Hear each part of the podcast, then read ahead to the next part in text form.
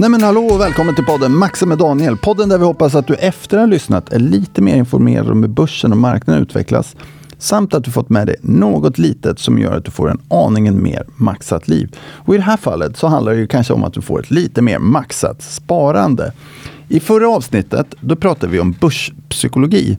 Och det gjorde vi för att vi i ett tidigare avsnitt tillsammans med Simon Reinius fick reda på att investerare, och, och det refererade vi till i förra avsnittet, amerikanska investerare, deras fonder gav i genomsnitt under en längre tidsperiod 9,9 procent i avkastning.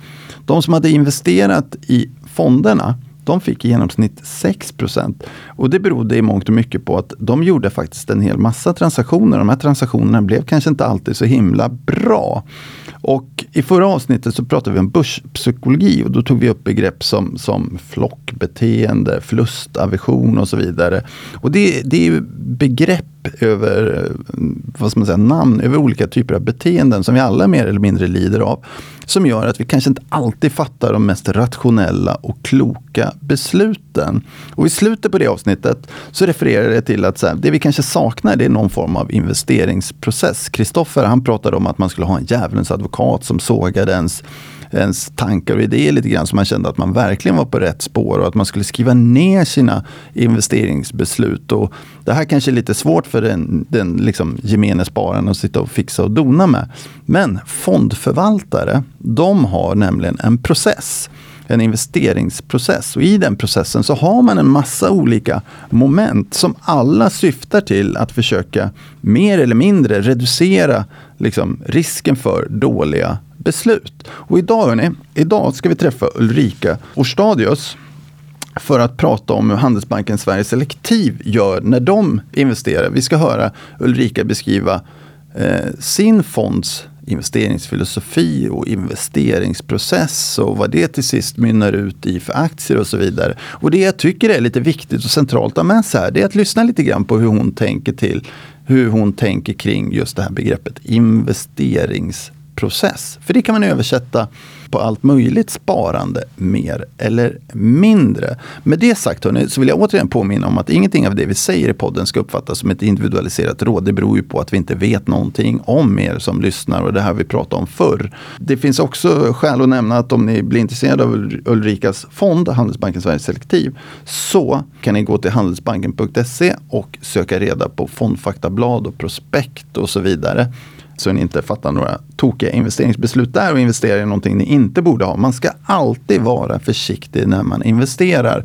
Och hamnar man i instrument och fonder och aktier och annat som har lite för hög risk så är det någonting som lätt driver fram det här, de här typerna av misstag vi, vi har pratat mycket om i fonden. Att man faktiskt då vill undvika.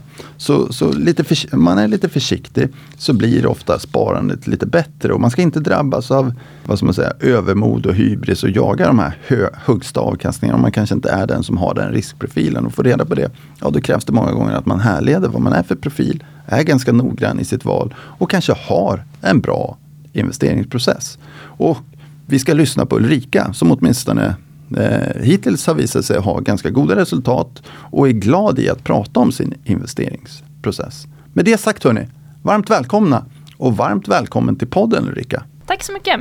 Ulrika, har du poddat någon gång förut? Nej, första gången. Är du nervös? Lite. Det är bra. Det, det, det, gör att man håller sig lite på tå. Exakt. Ulrika, du är ju fondförvaltare. Mm. Eh, hur kommer det sig att du blev det? Um, jag har alltid gillat ekonomi, läst ekonomi på gymnasiet uh, och självklart liksom på universitetet. Och, och, där fastnade jag lite för det här med resultaträkning och balansräkning, kassaflödesanalys, hur det hängde ihop. Uh, och sen så hade jag turen att få jobb direkt på köpsidan uh, efter universitetet och så har det bara rullat på med olika Va, vad innebär att man får jobb på köpsidan? att jag började jobba på SEB, SEBs Europafond där. Som förvaltare? Nej, som assisterande förvaltare. Ja. Och då kan mm. man säga så här, det, det, kan vara lite roligt att ta. Man brukar prata om köp och säljsidan i finansbranschen. Köpsidan, det är förvaltare och de som jobbar med fonder och så vidare. Eh, och säljsidan, det är mer mäklerit och analytiker och annat som man ofta läser om i tidningarna. Där har vi köp och säljsidan. Hur många år har du varit förvaltare? Eh, nu är det snart 13 år. Ja, inte förvaltare då. Eh, så förvaltare var jag sedan 2020. 2020. Ja, Och du har jobbat med fondförvaltning i 13 år. ja precis. Det har ju varit ett par, det har faktiskt varit ett par ganska liksom, händelserika år om vi backar bandet Mm. 13 år. Du, du har fått eh, 13 år, ja då har vi fått eh, Brexit Mm. eh, som var en ganska dålig period. Mm. Vi har fått covids nedgång Mm. och vi har fått covids uppgång och sen har vi fått ett eh, inflations, eh, vad ska vi kalla det, monster mer eller Mm. mindre som, som vi sen har dämpat med räntehöjningar. Vi har fått ett stort krig i Europa och så vidare. Mm. Upplever du att det är en stressande miljö? Ehm, ja, men det är, klart, eh, det är klart att det bitvis är stressande men det är väldigt stimulerande också. Det är väldigt roligt. Det är ett fantastiskt jobb där det händer saker hela tiden, varje dag, eller i alla fall när börsen är öppen. Eh, så det är jätteroligt. Man har ju på ett sätt aldrig riktigt semester men, eh, men samtidigt har man aldrig tråkigt på jobbet. Du förvaltar en fond som heter Handelsbanken Sverige Selektiv. Eh, vad innebär att en selektiv låter lite speciellt i sammanhanget. Vad innebär selektiv här? Mm, nu, kastar, nu kastar oss rakt in i, i processen här. Ja, lite kanske. Jag kommer Ja. backa bandet i så fall. Ja. eh, nej men vi, ehm, vi investerar ju i kvalitetsbolag eh, framförallt och selektiv eh, det betyder att vi väljer bort en stor del av investeringsuniverset.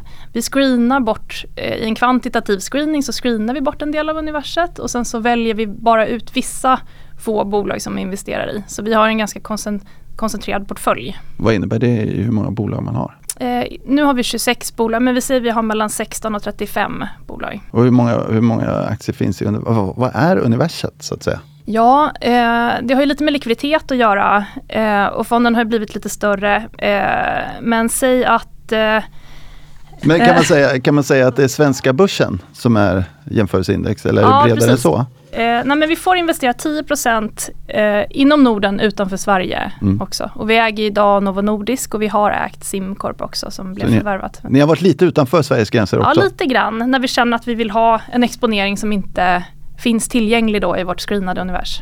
Men det betyder någonstans, om man tänker lite, så här, lite översiktligt, att det finns 1500 bolag noterade på alla börser, varav Mm. 400 på First North eller Mm. någonting. Att det finns i runda slängar 1000 bolag. Och så säger vi så här, vi investerar inte i alla de här. Men i jämförs, vad har ni för så här jämförelseindex? när vi jämförs med ett bredare index än vad vi får investera i efter våra Mm. eh, screeningkriterier så är det. Vad heter indexet? Eh, SIX SRI SE. Det är många bolag kan jag säga. Mm. Eh, det, det, kan man, det kan man slå upp, men det innebär att det är de flesta bolagen på Stockholmsbörsen mer eller mindre. Mm. Och då ska man veta att om man ska ha 25 bolag av det där, som förvaltare, jag, jag kan ge lite förutsättningarna för Ulrika här. Ulrika ska alltså då över, överavkasta och välja ut eh, 25 bolag kan vi säga, mer eller mindre. Jag kan tänka mig att det är 25 till 30. Eh, som går bättre än kollektivet av de här bolagen, det vill säga indexet. Och det finns ju flera möjligheter att slå index. Dels så kan man hoppa över att investera i bolag som går dåligt, som drar ner index. Eh, sen kan man köpa de bolagen som går lite bättre än index. Men 25 aktier, det, det ska man ha klart för sig, det är en koncentrerad eh, portfölj i Mm. det här perspektivet. Och som förvaltare, för att ge lite, vad ska man säga, som förvaltare då, då innebär det att det inte är superlätt eh, för Ulrika. Det innebär ganska mycket risk. Vi pratar om aktiv förvaltning. Det blir definitionsmässigt en aktiv förvaltning om du bara får välja 25 bolag av Mm. alla de här. Som förvaltare, då vill man, ju, vill man ju kanske inte alltid vara så himla aktiv, för det är svårt att vara aktiv och det är inte alltid man kanske har den här edgen. Det, det innebär ju någonstans att du har ganska mycket liksom, risk i portföljen. Du måste, vara, du måste ha aktiv risk så, vid, så tillvida att du tar positioner. Mm. Hur upplever du att ta så mycket aktiv risk? För det innebär att du inte bara är en Sverigeförvaltare i största allmänhet utan en förvaltare som dessutom tar ganska mycket risk. Ja, nej men så är det ju. Eh, så det vi gör är att vi screenar ju bort en del av index eh, som, vi, eh, som inte liksom har den kvaliteten som vi eh, bedömer är ett lä en lägsta nivå för oss. Eh, och sen så finns det ungefär 130 eh, bolag kvar och sen så är det några som försvinner på grund av likviditet. Så säg att vi vill ha bolag över 4 miljarder i market cap. Eh, så då har vi ungefär 75 bolag kvar och sen så fokuserar vi på de här bolagen. Eh, och så, eh, så har vi då vad vi kallar vår avbytarbänk och vi har vår portfölj. Eh, men vi fokuserar på den här kvalitetsnischen, eh, man ska säga. Eh, och det är inte alltid, det är inte alltid den nischen fungerar i alla typer av marknader. Nej. I vissa typer av marknader så är det ju jättesvårt för oss. Man, om man får en väldigt liksom risk på marknad och vi har till exempel inga fastighetsbolag. Så ett 2021 till exempel då allting bara rusar rakt upp, det är inte din drömmarknad kan man säga? Mm, nu gick det faktiskt, eh, nu gick det faktiskt bra på, på, grund av, eh, på grund av den eh, duktiga förvaltaren som fanns eh, på plats då också. Och det, vi, tro, vi tror ju på att den här kvalitetsnischen som vi befinner oss i, att den levererar över tid. Det är inte alla år som det kommer gå bra. Eh, det, det, kom, det är liksom tufft i perioder men över lång tid så tror vi att den eh, nischen är attraktiv att vara i. Mm. Om vi ska ta, vi, vi har ändå haft, och jag beskrev det i inledningen, lite grann av en röd tråd här där vi börjar med att prata lite om hur man bygger portfölj tillsammans med Simon. I förra avsnittet så pratade vi börspsykologi och, och liksom vanliga misstag och så vidare som, som många gör därför man inte får den där avkastningen man kanske hoppas på. Det kan vara flockbeteende och det kan vara lite för stort självförtroende och det ena med det tredje.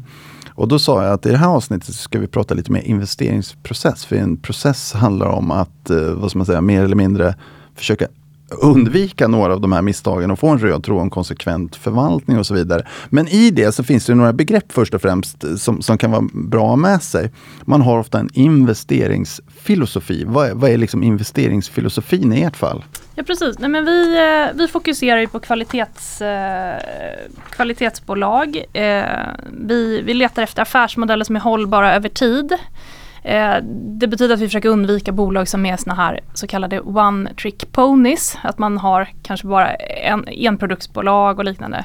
Eh, och sen självklart så investerar vi inte i olönsamma bolag heller. Så att, det har ju varit ja, så man kan, man kan säga att ni, ni väljer ut bolag som, som har lite fler olika typer av produkter och kunder och ja. som tjänar pengar. Ja, så att vi har ju som vi pratat om den här höga risken i portföljen att vi väljer ut, vi har få innehav och hög aktiv mm. risk. Mm. Eh, samtidigt så försöker vi fokusera på bolag som i sig har relativt låg risk. Eh, där bolagen är väl diversifierade. Kan du ge ett exempel på ett sådant bolag? Bara så att vi förstår eh, lite vad vi ja, pratar om. Ett bolag vi tycker väldigt mycket om är Atlas Copco. Eh, det är många som tycker om eh, Atlas Copco. Eh, men det är ju ett sånt eh, typ av bolag vi gillar som har både strukturell tillväxt men också eh, ja, men flera, flera ben att stå på eh, flera olika drivkrafter som driver olika delar av bolaget. För, för oss som inte riktigt vet, vad gör Atlas Copco? De gör ehm, eh, framförallt kompressorer och sen utrustning till halvledarindustrin. Mm. Och det där är ju, ena är ju lite mer eh, drivet av industricykeln och sen det andra är lite mer drivet av halvledarcykeln. Om vi tar då begreppet investeringsprocess, för det är ju lite dit jag vill komma mm. i det här. Eh, kan du på ett enkelt sätt beskriva för oss hur, hur din eller er då investeringsprocess ser ut? Mm, absolut. Vi har ju eh, grunden i vår process, eller första steg, vår process består av två steg kan man säga. Och i steg ett så screenar vi eh, bolagen kvantitativt på eh, olika kvantitativa nyckeltal. Eh, så vi har ekonomiskt värdeskapande, alltså avkastning på kapital. Eh, vi har vinststabilitet, vi vill inte se att vinsterna varierar för mycket över åren. Eh, kassaflödeskonvertering. Vi vill se att vinsterna blir de facto kassaflöden. Eh, vi vill se en ökande utdelning och en inte alltför hög skuldsättning. Och, och, när ni har gjort det, då, då, när ni har kört den där körningen, då får ni fram en lista på bolag mm. som alla lever upp till de här kriterierna. Vad är nästa steg då? Mm. Sen gör vi en fundamental analys med lite mer eh, mjuka variabler. Man ska säga. Vi träffar ledningen, eh, vi gör en bolagsanalys, vi gör en branschanalys. Eh, vi ser också över hur både bolagets drivare men också risken i aktien passar in i övriga portföljen. Så vi har ju en väldigt, vi har koncentrerade portföljer men vi försöker ha eh, väl diversifierade risker så att vi inte lägger alla ägg i en korg. Ah, ni vill inte ha två bolag som är liksom överlappande kanske, eller tre bolag som är överlappande? Nej, inte för, precis, inte för många i alla fall mm. som, är, som är liknande. Så ett bolag kan vara bra, men, mm. men något annat bolag är enligt er bättre och då får Mer inte ingå? Mer intressant ja, ja mm. men så kan det vara. Mm. Och, och, när man träffar en bolagsledning, eh, vad, vad gör man med bolagsledningen? Eh, man frågar massa frågor. Vad frågar man?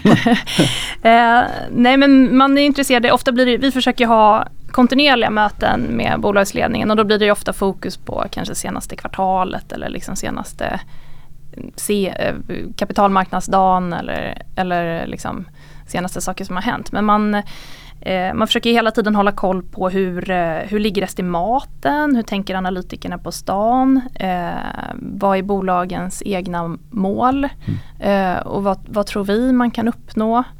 Um, om, om, vi då tar Atlas Copco som ett exempel igen. Mm. Vad, vad, är det som gör att Atlas Copco då liksom passar in i portföljen? Mm. Om, om vi förstår, vad är det som gör att de kvalificerar in och inte något annat? Uh, vi, vill, vi är lite konservativa så vi letar efter bolag som har uh, en bevisad historik. Gärna både organisk tillväxt och uh, tillväxt från förvärv. Eh, och där passar Atlas Copco in. Och man har, det finns strukturella drivare i, i digitalisering och energibesparing och eh, exponering mot olika eh, förnyelsebara eh, delar av samhället som, som eh, Atlas säljer till. Mm. En, en sak som jag funderar på ibland och, och som jag kanske har fel, men, men, men man, man brukar ibland skilja på man brukar prata om eh, skillnaden mellan bolag och aktie. Mm. Att aktien kan leva ett liv och bolaget ett mm. annat liv.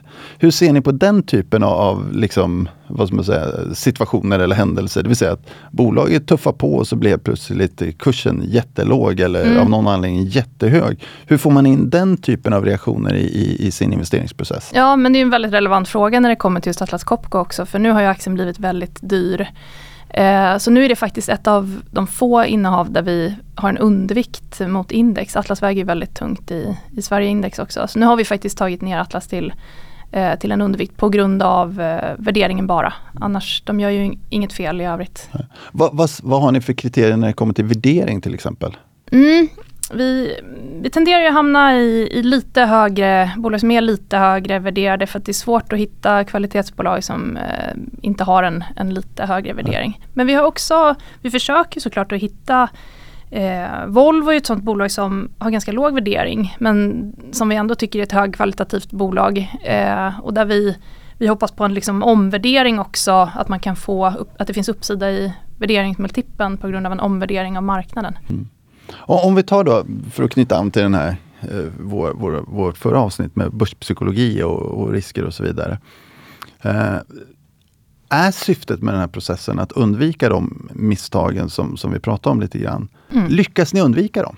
Ja, men jag tycker det. Alltså, vi, till exempel eh, till exempel alla de här um, happy-go-lucky-bolagen som kom till börsen här 2021. Eh, vi, vi, vi kräver ju en fem års historik innan vi investerar. Mm. Eh, och vi, vi vill inte investera i bolag som inte har starka kassaflöden och kan finansiera sin eh, egen verksamhet. Mm. Så vi kanske missar eh, liksom vissa uppgångar och vi, vi missar vissa, vissa bolag. Eh, absolut, men vi, vi tror att på sikt så kommer det löna sig att Eh, ja, hålla sig lugn i båten så att säga och, och fokusera på kvalitet. Och ni rycks inte med liksom? Det är lite det som är grejen? Nej, vi kan ju inte det givet att vi har den här underliggande screeningprocessen. Så att vi, vi, vi har våra kriterier som vi håller oss till och då får inte vi investera i olönsamma bolag. Och om vi tar då ett år, förra året var ju till stora delar ett ganska tufft år. Eh, börsen rasade lite grann. Jag kan tänka mig att eh, er portfölj, utan att kunna i detalj, började också spreta omkring lite grann och det blev mm. lite problem och så vidare. Mm. Eh, ifrågasätter man sin process någon gång? Nej, processen är mm, den är, den är helig för oss. Ja. Vi, vi håller fast eh, vid den. Eh, absolut, men det är klart man kan ju börja ifrågasätta bolag, så, så är det ju. Vi måste ju hela tiden, det är jätte, en stor viktig del av arbetet är ju att ifrågasätta bolagen såklart. Mm. Och, och vad är det för typ av ifrågasättande man gör då? Börjar ni, börjar ni ifrågasätta er analys av bolagen? Ja, nej men det är klart, vi, eh, det är klart man ser över eh, vi har ju liksom en investeringsdokumentation som vi gör när vi investerar i bolag, eh, vilket är ganska bra. Så kan man alltid gå tillbaks till den eh, och se varför, vad, vad, vad, tänkte, hur tänkte vi när vi köpte bolaget? Har vi, är det någonting som har förändrats? Ni, ni skriver ner mot, motiveringen till ja, varför exakt. ni investerade? Ja, ganska stort fokus på risker eh, och vad som kan gå fel då. Så det, vi är lite så, glaset är halvtomt mer ja, än jag, jag gissar att du skrev den här på en dator? Eh, den är skriven på dator. Kristoffers tips det var att du skulle skriva den för hand först för att eh, då jobbar du lite med muskelminnet också. Ja, men det, det, vi kanske ska utveckla vår investeringsprocess här. Med handskrivna lappar. Exakt. Ulrika, om, om, vi, om vi nu går, går ner på liksom, eh, lite grann hur det har gått. Eh, och nu pratar vi ju ganska enkelt och vi försöker härleda det här. Vad, vad tycker du, hur, hur har liksom processen funkat? Hur har avkastningen varit och så vidare? Jo, den har ju fungerat otroligt bra här senaste Ja, under ganska många år nu faktiskt så, så har det ju varit eh, ja, men väldigt hög avkastning och det är ju ja, det är fler förvaltare än jag som har haft den här processen då, över tid. Eh, men jag tror, att, jag tror att det kontinuerliga fokuset på kvalitet, att det eh, fungerar över tid och att man som vi pratat om undviker de här stora minorna. Mm. Eh, att det är tacksamt. Jag, jag, noterar faktiskt att ni har, ni har lite mindre bolag i portföljen också. Mm. Eh, vill du nämna några av dem? faktiskt? Ja, men vi tog in, eh, vi tog in ett bolag, eh, Nolato här. Berätta gärna vad Nolato är och gör och varför de får kvalificera i, i portföljen. Ja, men precis. Nu bläddrar Ulrika lite i papperna här. Då ska ni veta lyssnare att Ulrika hon har ganska många papper med sig. så, att, så att det är lite att bläddra i. Vi gillar, eh, Vi dokumentation. Gillar papper, dokumenterade historier här. Så att, Ulrika, berätta om Nolato. Sen kommer jag fråga om BRF också, så har du det mm. i krokarna så, så ta det också. Den är här. Eh, ja, men Nolato är en kontraktstillverkare. Eh, och eh, de har en, en, ganska hög exponering mot den väldigt ocykliska och snabbväxande hälsovårdssektorn. Mm. Eh, så man gör egentligen, egentligen eh, inte förminska dem, men det är plastprylar som går in i, i hälsovårdssektorn. Helt enkelt. Så de tillverkar på uppdrag plastprylar som går in till, till olika medicinteknikbolag? Exakt, precis så.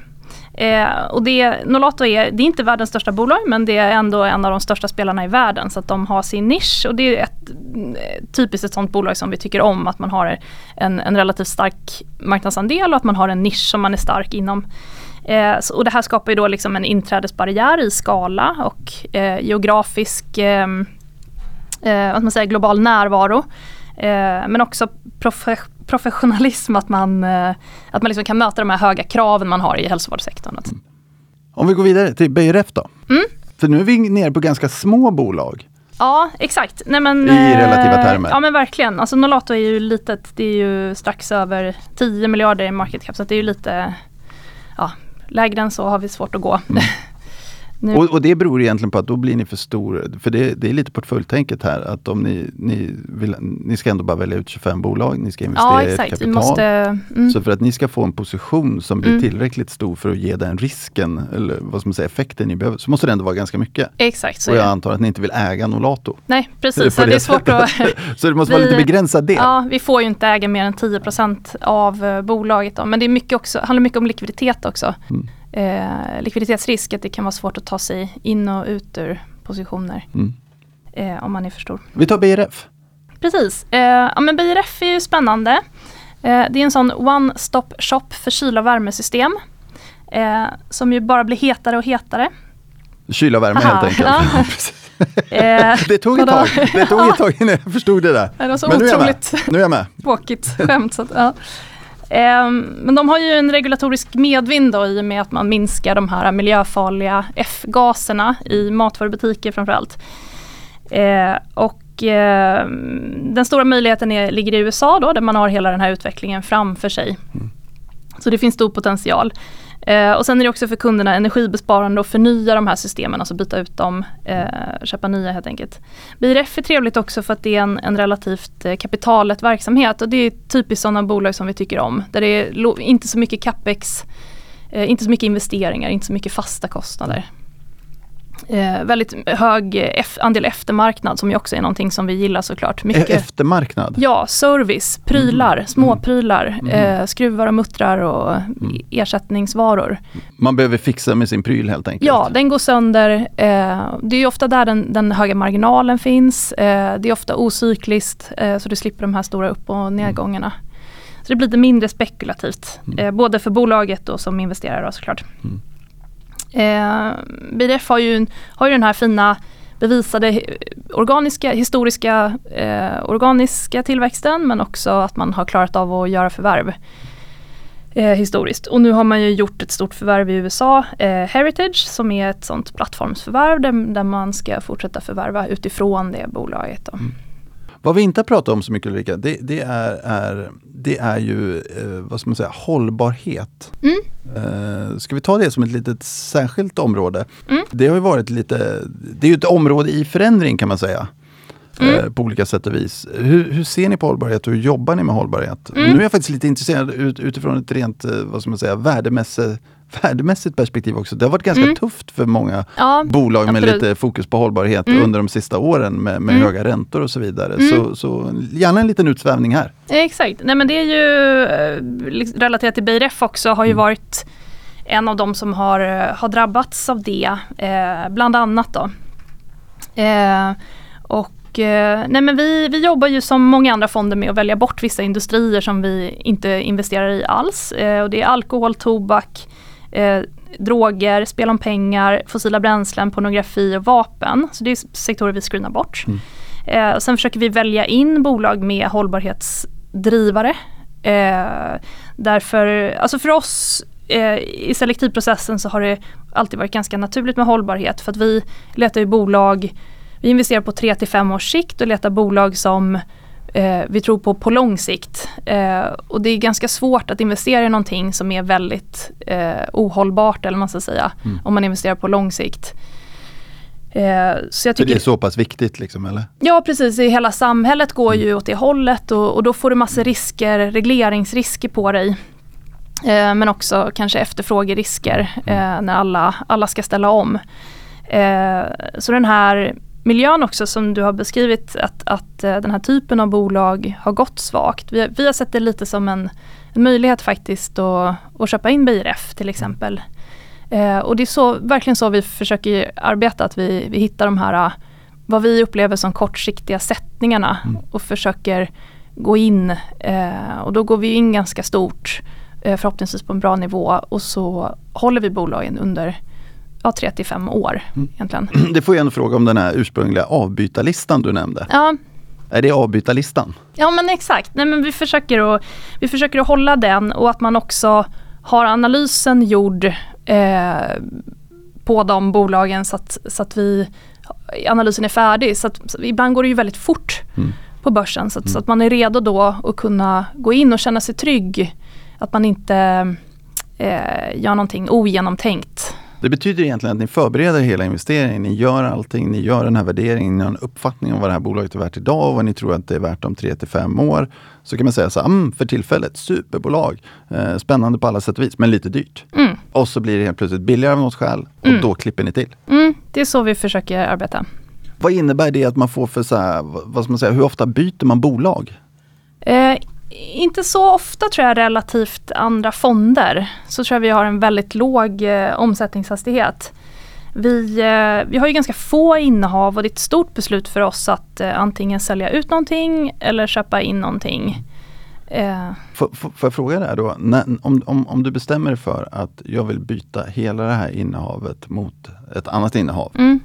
Hur, hur går man rent praktiskt tillväga? Kan du bara fatta det beslutet själv eller? Nej, vi... Eh, ja, så, setupen är ju så att varje... Vi har en ansvarig förvaltare per fond. Så det är alltid en person som är slutgiltigt ansvarig. Mm. Men det är klart vi samarbetar ju Eh, liksom dels i, i vår selektivprocess i det teamet eh, och sen har vi övrig, mass, ett helt golv fullt av, av duktiga förvaltare så det är klart vi samarbetar och diskuterar. Det betyder att någon kommer vara på dig och ifrågasätta dig innan du gör det här? Ja, alltså jag kommer vilja ha pratat med, jag kommer ha velat utbyta idéer såklart med, med mina duktiga kollegor. Mm. Det, det, det gör faktiskt att vi kan luta oss tillbaka mot Kristoffers tips här om att ha en liten djävulens advokat också. I ja. någon mening, någon som ifrågasätter lite att har du tänkt på det här och så vidare. Ja, det, skulle jag rekommendera alla.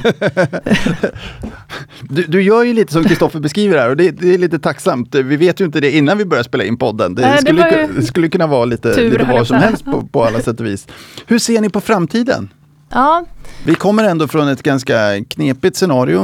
Man börjar Mm. helt, prata, helt plötsligt prata om att inflationen faller. Mm. Man började förvänta sig ganska mycket räntesänkningar, ganska många räntesänkningar. Börsen gick som tåget. Jag kan tänka mig Mm. ett och annat bolag som ni tittar på varit lite väl dyrt. ja så är det. Liksom. Och så har vi haft kanske lite stiltje här då under ett par, par eh, veckor. Mm. Vad tänker ni? Vi är så tråkiga att vi, vi tänker långsiktigt hela tiden. Um, men det är väl snarare att man känner att, att det är kanske just, om man ska bli kortsiktig då, så är det kanske just nu lite svårare att hitta såna här bra kvalitetsbolag med en låg värdering. Så är det ju, absolut. Så där kanske man sitter och väntar lite grann på eh, att, det ska, att det ska hända. Men det är klart, selektivt så... O- o- om, vi, om, vi tittar på, om vi tittar på lite längre sikt, då, vad ser du då? Mm. Vi, tror ju, vi tror ju på den här processen och vi tror att eh, ett fokus på kvalitet eh, lönar sig över tid. Så att vi håller bara fokus på vår process helt enkelt eh, och fortsätter göra vad vi har gjort. Och, och, och det är faktiskt en, en, en fråga i sammanhanget då, eh, som, som Simon tyckte var ganska orelevant. Men om jag säger så här till dig, så här, vad tror du om börsen? Mm. Har du en uppfattning i den frågan? Eller, eller det kan man säga, svårt. Vi, men, men du fokuserar på dina bolag kan man säga, Ja. mer än Ja. begreppet börsen? Ja, det ska jag säga. Eh, nej, vi, jobb, vi jobbar inte riktigt så att vi skaffar oss en, en stark vy om hur börsen ska gå i närtid och sen agerar efter det. Så, så det är inte riktigt en del av vår process. Nej, utan ni håller er till er process. Vi håller oss till vår process och försöker liksom vara så disciplinerade vi kan. Och det har levererat. Det har levererat historiskt. Mm. Ulrika, det har varit superintressant att prata med dig. Innan vi slutar, vi har ju ganska många privata investerare som, som, som lyssnar på det här. Eh, vad skulle du vilja ge dem för tips lite grann utifrån det vi har pratat om? Ehm, Nu ska ni veta att det här följer inget manus den här podden. Nej. eh, nej men jag tycker man ska prata med sin rådgivare på banken. hade varit mitt, Det hade varit ditt tips ja. ja, det hade varit mitt tips. Det tycker inte jag. jag tycker ni ska prata med er rådgivare hos oss. Ulrika, stort tack för att du ville vara med. Stort tack för att jag fick komma. Tack för att ni lyssnade.